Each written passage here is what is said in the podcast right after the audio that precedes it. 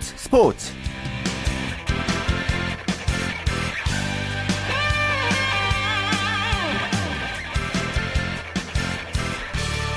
네, 안녕하십니까. 일요일 스포츠의 최시중입니다.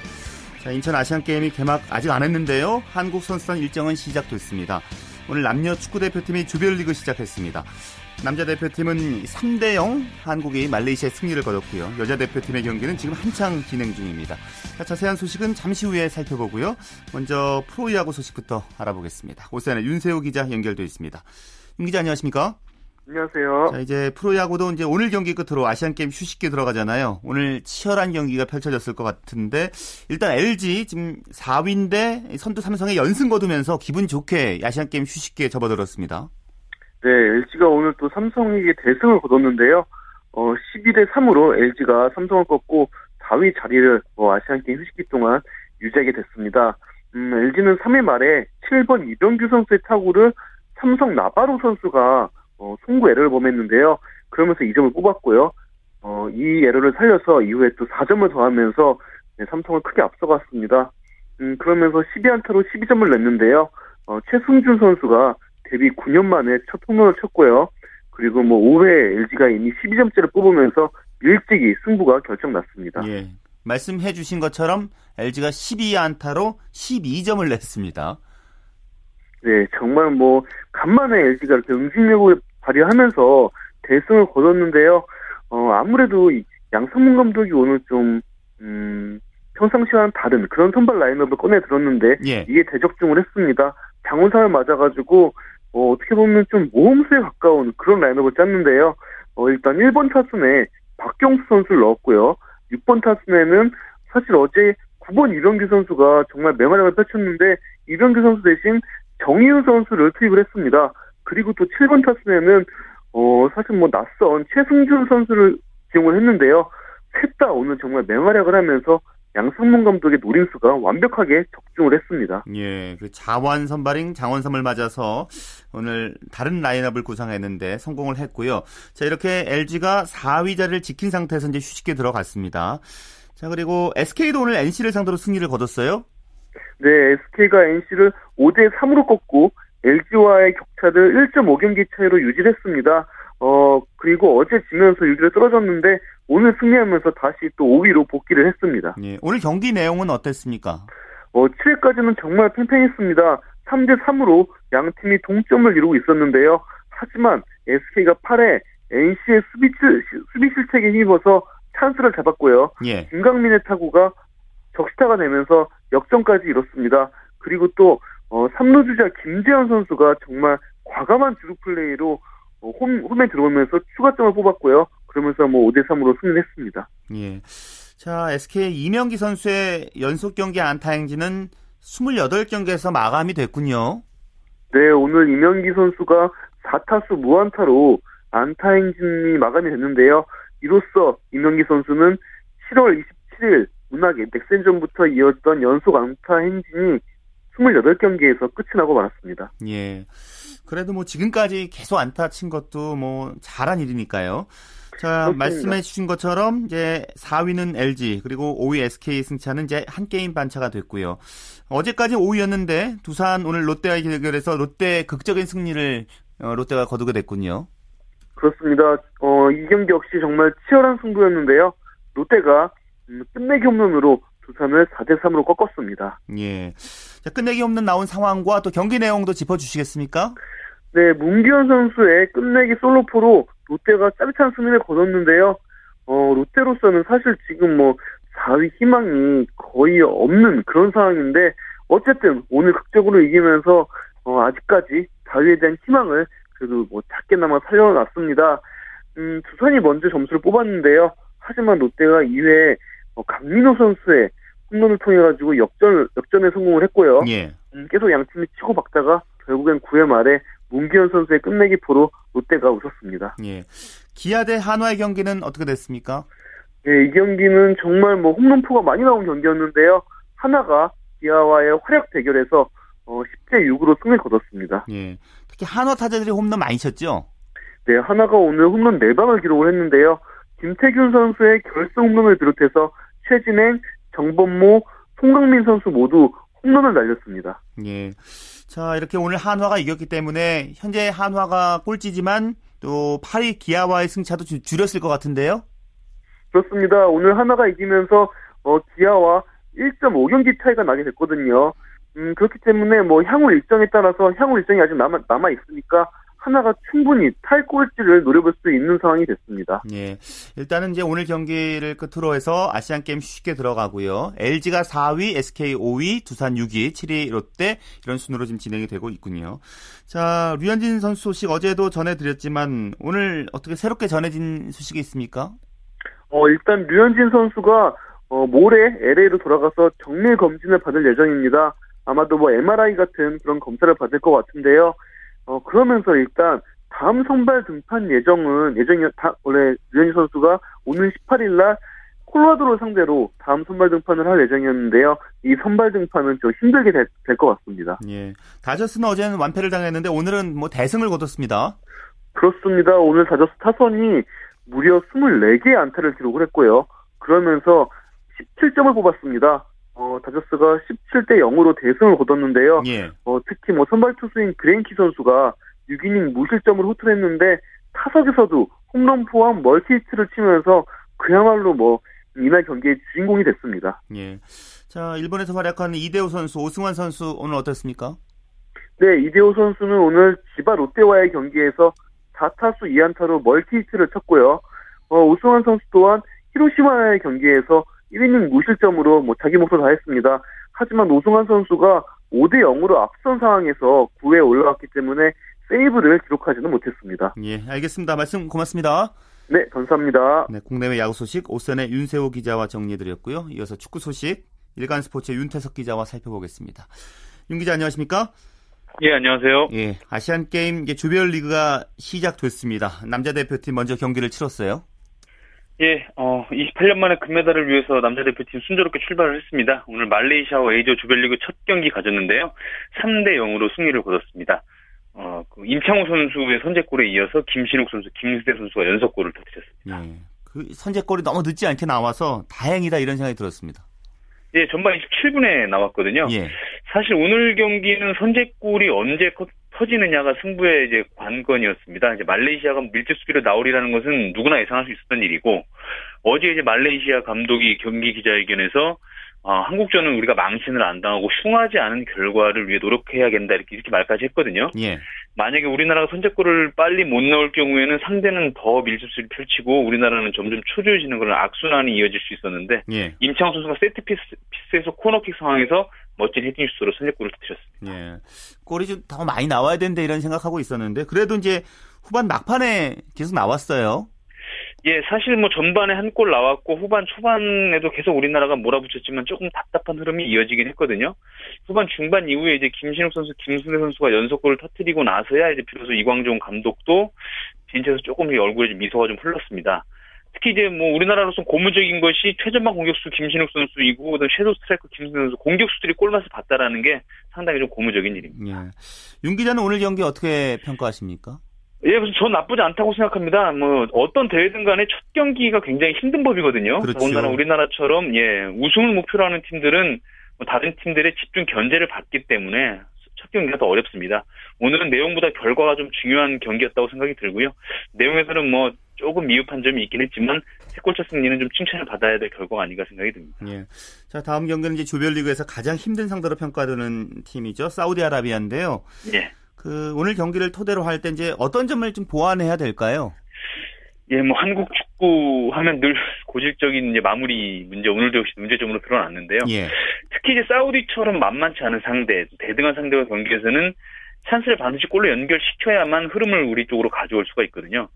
또 이 문전 마무리 능력은 우리나라 우승을 하기 위해서는 가장 중요합니다. 앞으로도 16강 이후 토너먼트 보면 우리나라가 번번이 우승을 하지 못했던 것도 우세한 경기를 펼치고도 골을 넣지 못하다가 결국 역습방에 당하거나 승부차기에서 졌거든요. 예. 마무리 능력을 조별리그를 치르면서 개선을 꼭 해야 될 것 같습니다. 사우디아라비아는 시원스럽게 첫 승 거뒀죠?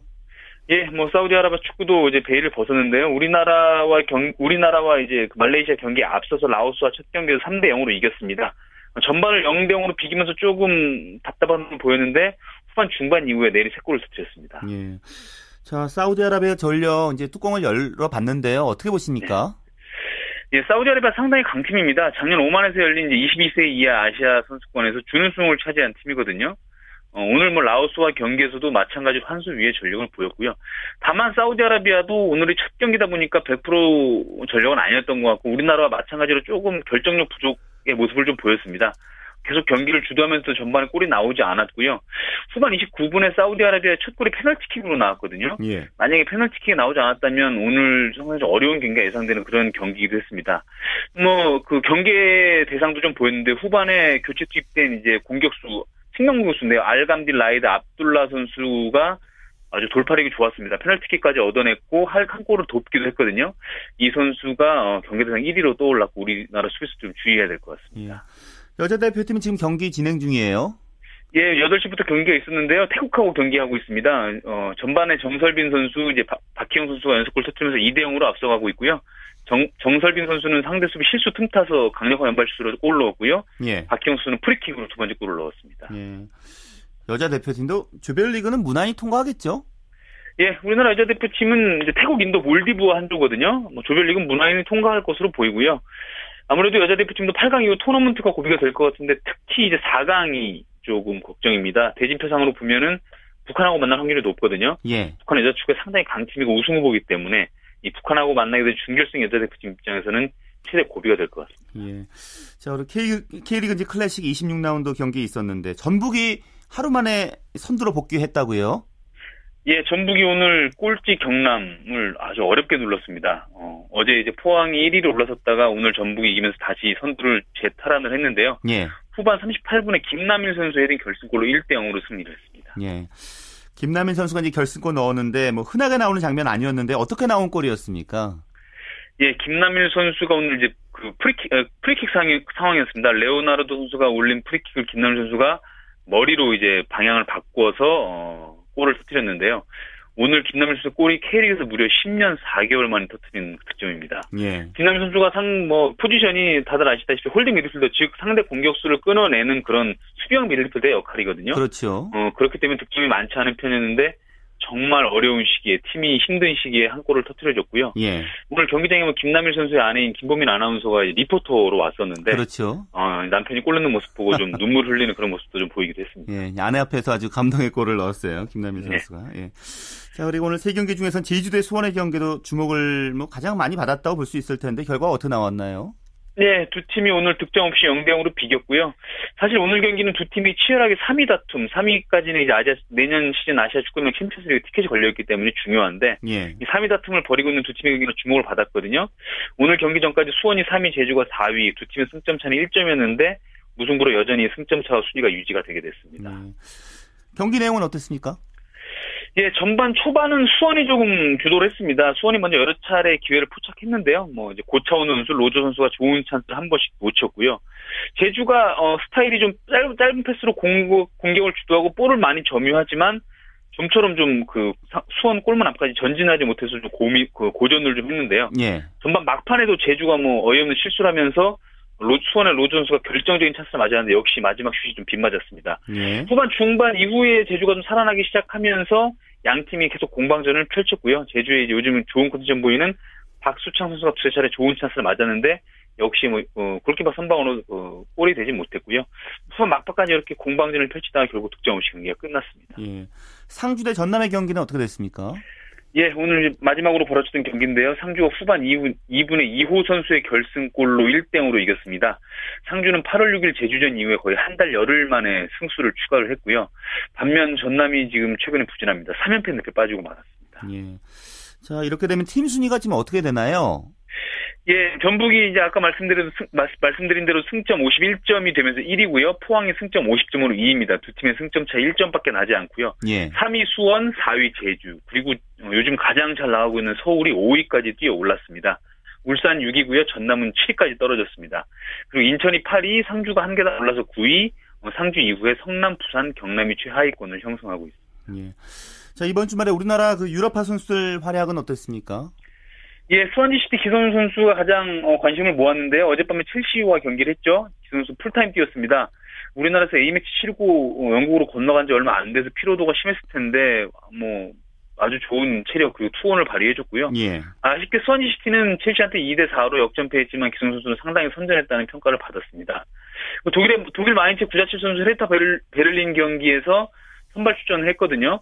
구자철 선수는 종아리 부상으로 대표팀에 소집됐다가 중도에 귀국했잖아요. 그래서 예. 조금 부상이 좀 심한 거 아닌가 걱정을 했는데 베를린전은 60분 정도 뛰는 거 보니까 큰 문제 없어 보이고요. 마인츠가 3대1로 이겼습니다. 그리고 영국 챔피언십의 볼튼 이천훈 선수는 셰필드 웬즈데이전에서 풀타임 뛰었는데 0대0으로 팀은 비겼습니다. 예. 알겠습니다. 말씀 잘 들었습니다. 예, 고맙습니다. 네, 축구 소식 일간스포츠의 윤태석 기자였습니다.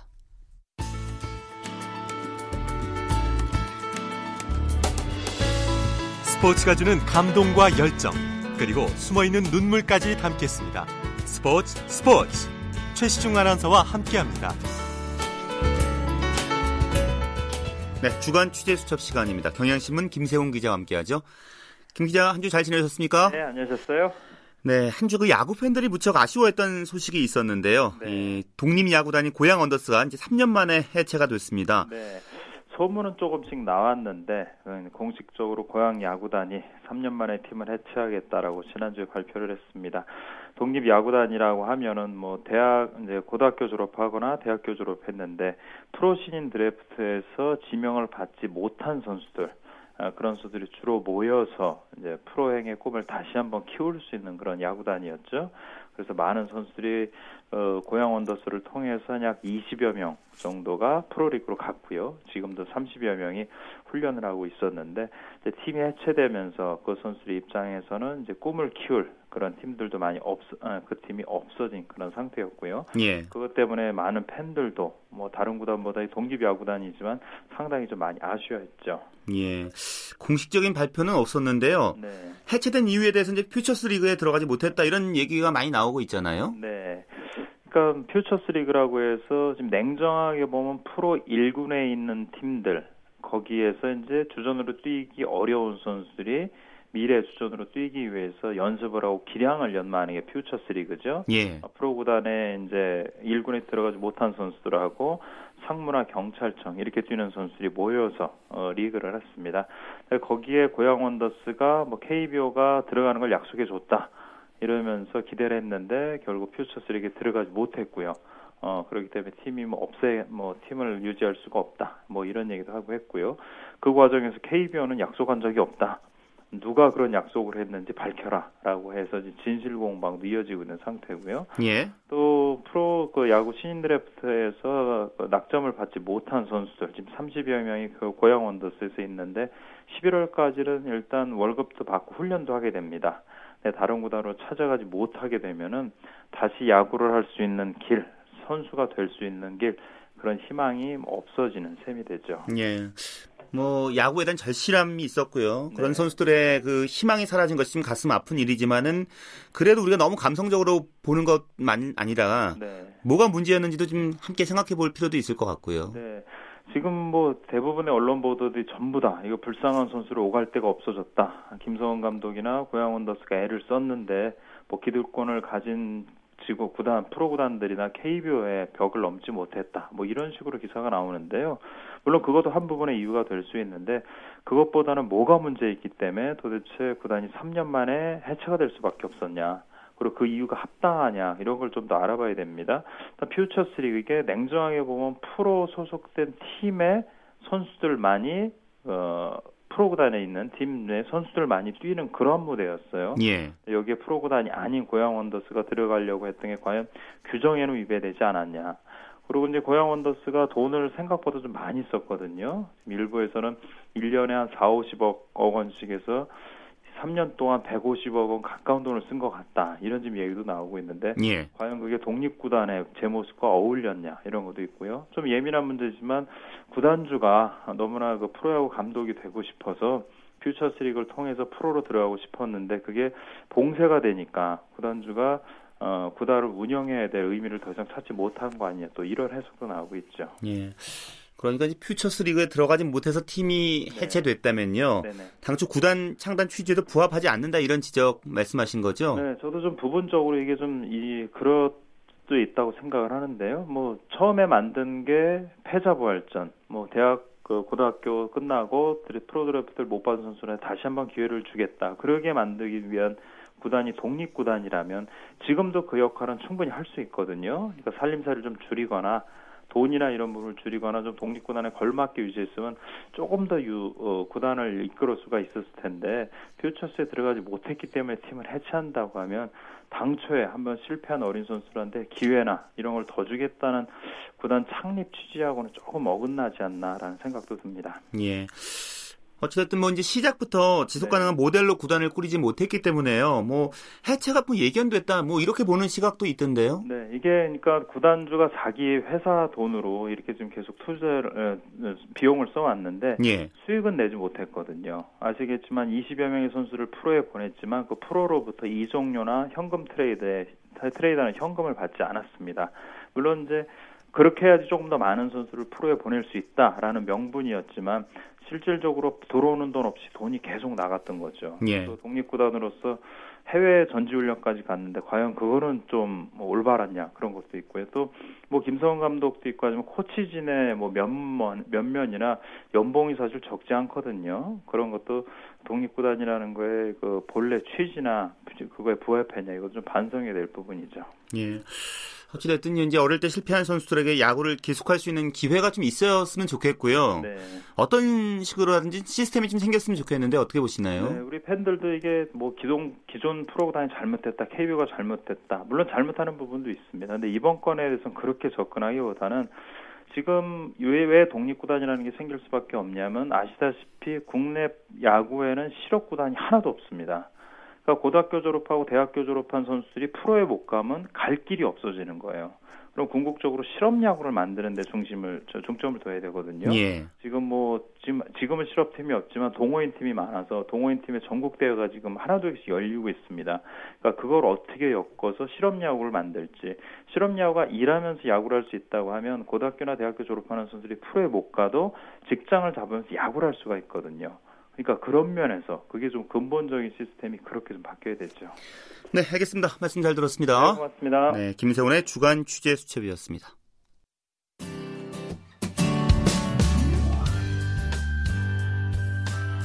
스포츠를 듣는 즐거움. 스포츠. 최시중 아나운서와 함께합니다. 네, 스포츠를 만드는 사람들 시간입니다. 이혜리 리포터와 함께하죠. 어서 오십시오. 네, 안녕하세요. 자, 오늘은 어떤 분 만나고 오셨습니까? 네, 오늘도 인천 아시아 경기 대회를 위해 열심히 발로 뛰고 있는 분들을 소개해드릴까 합니다. 예. 그 선수촌 병원에서 근무하고 있는 의료인들을 만나고 왔는데요.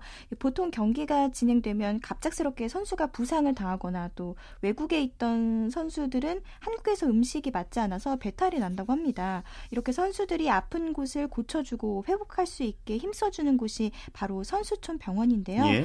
먼저 인천 아시아 경기 대회 조직 위원회 의무 반도핑부 김석환 의료부장의 얘기로 들어보시죠.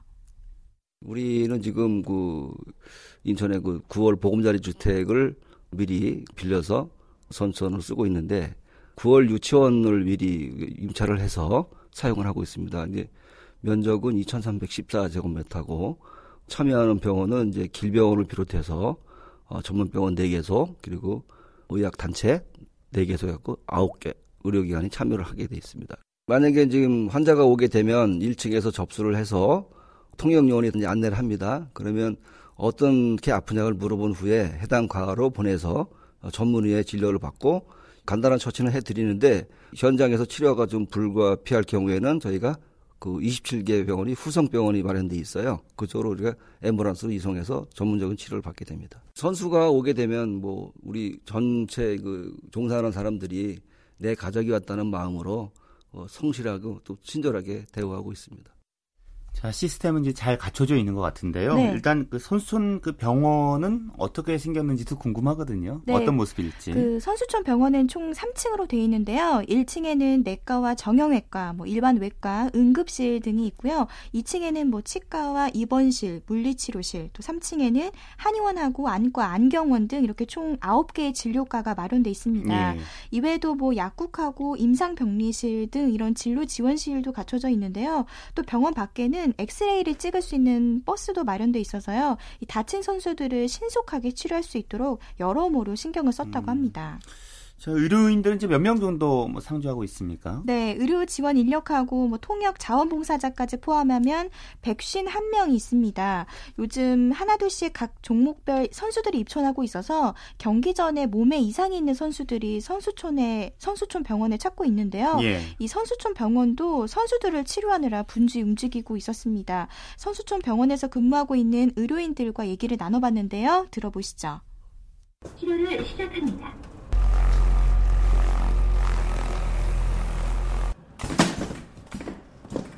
네, 안녕하세요. 저는 현재 주치의로 활동 중인 황병윤입니다. 선수들이 베스트 컨디션을 유지할 수 있도록 도핑에 안전한 한의학적 치료들을 제공하고 있습니다. 장재호라고 하고요. 저희는 24시간 응급진료를 하고 있고요. 어떤 상황이 있더라도 환자들이 발생하면 저희가 이제 신속하게 1차 처치하는 걸 목적으로 하고 있습니다. 지금은 이제 개막식 전이라서 지금 선수촌 안에서 경미하게 부상을 입는다던가 아니면 이제 자원봉사 하시는 분들이 화상을 입는다던가 요즘 갑자기 날씨가 좀 쌀쌀해져서요. 감기 걸리신 분들이 가끔씩 여기 의료소를 찾고 계십니다. 저는 선수촌 병원 내과에서 근무하고 있는 김수지입니다. 요즘은 이제 처음 여기 와가지고 지금 환절기라서 온도차가 좀 나서 상기도 증상을 호소하시는 환자분, 뭐 기침이나 콧물 같은 걸 호소하는 환자분이 좀 있고요. 또 먹는 음식이나 이런 것 때문에 소화가 좀 안 된다든지 아니면 설사를 좀 한다든지 이런 환자분들이 좀 주로 오고 있습니다. 실제로 이제 아시아 경기 대회가 시작되면은 네. 뭐 선수촌에 있는 의사들도 지금보다는 훨씬 더 뭐 정신없이 바쁘게 일하실 것 같은데요. 네, 맞습니다. 낮에는 보통 경기가 진행되거나 뭐 선수들이 훈련을 하기 때문에 이 선수촌 병원은 낮보다는 보통 아침하고 저녁 시간대가 바쁘다고 하는데요. 응급실의 경우에는 의사가 24시간 대기한다고 합니다. 앞으로도 의료진들은 갑자기 발생할 수 있는 긴급 의료 상황에 대비하고요. 선수들이 건강한 몸으로 경기에 임할 수 있게 최선을 다한다고 합니다. 계속해서 의료인들의 얘기입니다. 하루 14시간 동안 조금 고강도의 이제 진료 시간이긴 한데 조금씩 다들 희생하면서 선수들에게 도움이 되려고 노력하고 있습니다. 어떤 환자들이 와도 적절하게 처치를 해서 환자분들이 마음 놓고 안심하고 그리고 이제 시합에 임할 수 있도록 저희가 최선을 다할 테니까요. 선수분들은 걱정 너무 하지 마시고 그 시합에 열중하시고 좋은 아시안 게임이 됐으면 좋겠습니다. 아시안 게임을 진행하는 동안에 참가국의 모든 선수들 그리고 선수들을 보조하는 모든 인력들 그리고 여기 운영위원이나 이곳에서 활동하고 있는 자원봉사자들 모두가 건강하고 안전하게 대회를 치러낼 수 있도록 최선을 다하겠습니다. 무엇보다 경기가 열리는 동안 이 다친 선수들이 없고 안전하게 경기를 잘 치를 수 있는 게 중요하겠죠. 예. 이 모든 선수들이 최상의 컨디션으로 경기에 임할 수 있게 의료인들이 곁에서 큰 힘이 되줬으면 합니다. 예, 알겠습니다. 스포츠를 만드는 사람들 이혜리 리포터와 함께했습니다. 고생하셨습니다. 네, 고맙습니다. KBS 1라디오 네, 스포츠 기록실 시간입니다. 스포츠 평론가 신명철 씨와 함께하죠. 안녕하세요. 네, 안녕하십니까. 네, 오늘도 이제 기록으로 살펴보는 종목별 발전사, 그 육상 종목 계속 살펴보겠습니다. 네. 그 예전에 말씀해 주신 것 같은데요. 이제 마라톤이 10마일 마라톤, 15마일 마라톤 이렇게 열렸다고 해주셨잖아요. 네. 그런데 이제 42.195km 정규 코스에서 처음 열리게 된 게 1927년인가요? 네, 이게 42.195km가 이제 정규 코스 길이겠지 않습니까? 예. 이 코스에서 마라톤의 우리나라 공인 기록이 처음으로 작성된 것이 1927년 제3회 조선신궁 경기 대회에서였는데요. 앞 시간에 설명드렸던 대로 이 조선신궁 경기 대회는 일본인들이 조직한 대회입니다.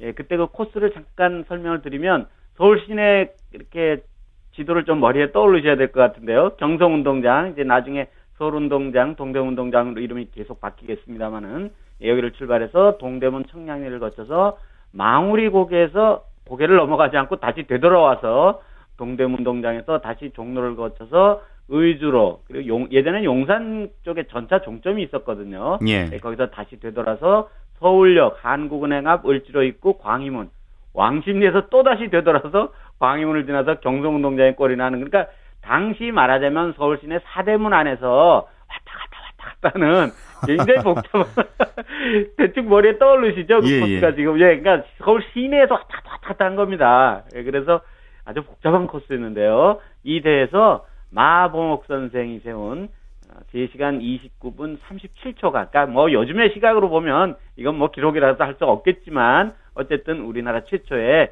3시간 29분 37초의 기록이 마라톤 공인 기록입니다. 코스는 어떻게 준비했을까요? 상당히 복잡해 보이는데요. 굉장히 궁금합니다. 그러니까 아마 제가 보기에는 이 4대문을 벗어나지 않으려고 아마 이렇게 왔다 갔다 하는 코스를 마련하지 않았나 그런 생각이 듭니다. 예. 네. 자, 그리고 조선체육회는요, 1933년에 우리 민족 순으로는 처음이죠. 정규 마라톤 대회를 열었다고 들었습니다. 예, 예. 말씀드렸던 대로 조선체육회는 우리 선배 체육인들이 만든 우리 조선인들의 그 1920년에 만든 단체 아닙니까? 예. 예, 조선체육회 주최 제1회 그 마라톤 대회는 34명의 선수들이 참가했는데요. 자, 이 코스도 좀 한번 머릿속에 이렇게 한번 떠올려 보실 텐데, 이때는 이제 4대문을 벗어나게 됩니다. 종로구 견지동, 그러니까 지금 예전에 대한축구협회도 있었던 그 안국동에서 종로 2가 가는 고기가 종로구 견지동 지역이거든요. 예. 예, 여기서 출발해서 도봉산 입구에서 되돌아오는 코스였어요. 그러니까 드디어 이제 서울 시내를 벗어났습니다. 이 코스에서 열린 대회에서는 충주에서 올라온 안성학 선생이 2시간 46분 38초로 우승을 했는데요. 기록이 꽤 많이 앞당겨졌지 않습니까? 예. 이게 대회가 열린 게 1933년인데 1년 전인 1932년 로스앤젤레스 올림픽 마라톤에서 김은배 선생이 6위, 그리고 권태하 선생이 9위를 각각 차지했기 때문에, 예, 마라톤 붐이 막 달아오고 있었을 때였어요. 그래서 당시 사람들의 관심이 매우 높았다고 합니다. 1927년에는 3시간 29분대였는데 2시간 46분이니까 상당히 기록이 좋아졌는데. 그렇습니다. 엄청 이렇게 기록이 단축이 된 거죠. 예. 그러니까 종로구에서 출발해서 도봉산 입구까지 갔다가 다시 오는 코스였어요? 그렇습니다. 예, 그렇군요. 자, 이제 1930년대 중반을 향해 가고 있기 때문에요. 슬슬 등장할 분이 계신 것 같은데, 이제 예, 예. 손기정 선생님 얘기 좀 해야 되지 않을까요? 그렇습니다. 그 1936년 베를린 올림픽 파견 마라톤 일본 대표 2차 선발전을 겸한 제8회 메이지 신궁 경기대회가 1935년 11월 3일 열렸는데요. 예. 예, 이 경기에 출전한 손기정 선생은 일본의 스즈키, 나카무라, 사가라, 구노스키, 그 무렵에 아마 일본의 유명 마라토너들이었겠죠. 예, 이런 선수들과 함께 메이지 신궁 경기장을 출발을 했는데요. 반환점을 돌 때 송기정 선생하고 나카무라 선수가 이제 선두 다툼을 벌이고 있었는데, 반환점을 돌자마자 나카무라에 앞선 송기정 선생이 후반에 들어서면서, 이제 후반 레이스에 들어섰겠으니까요. 예. 반환점 들어왔으니까 무서운 스피드를 내기 시작을 했고, 2위 나카무라를 시간으로 보면 한 2분여 정도, 그러니까 거의 1km 가까운 상당한 거리를 떼어놓으면서 독주를 계속한 끝에 그 대회 당시 그 홈구장, 그 메인 스타디움에 한 4만 관중이 들어와 있었다고 그래요. 예. 예, 그 환호 속에 메이지 신궁 경기장에 들어섰습니다. 2시간 26분 42초.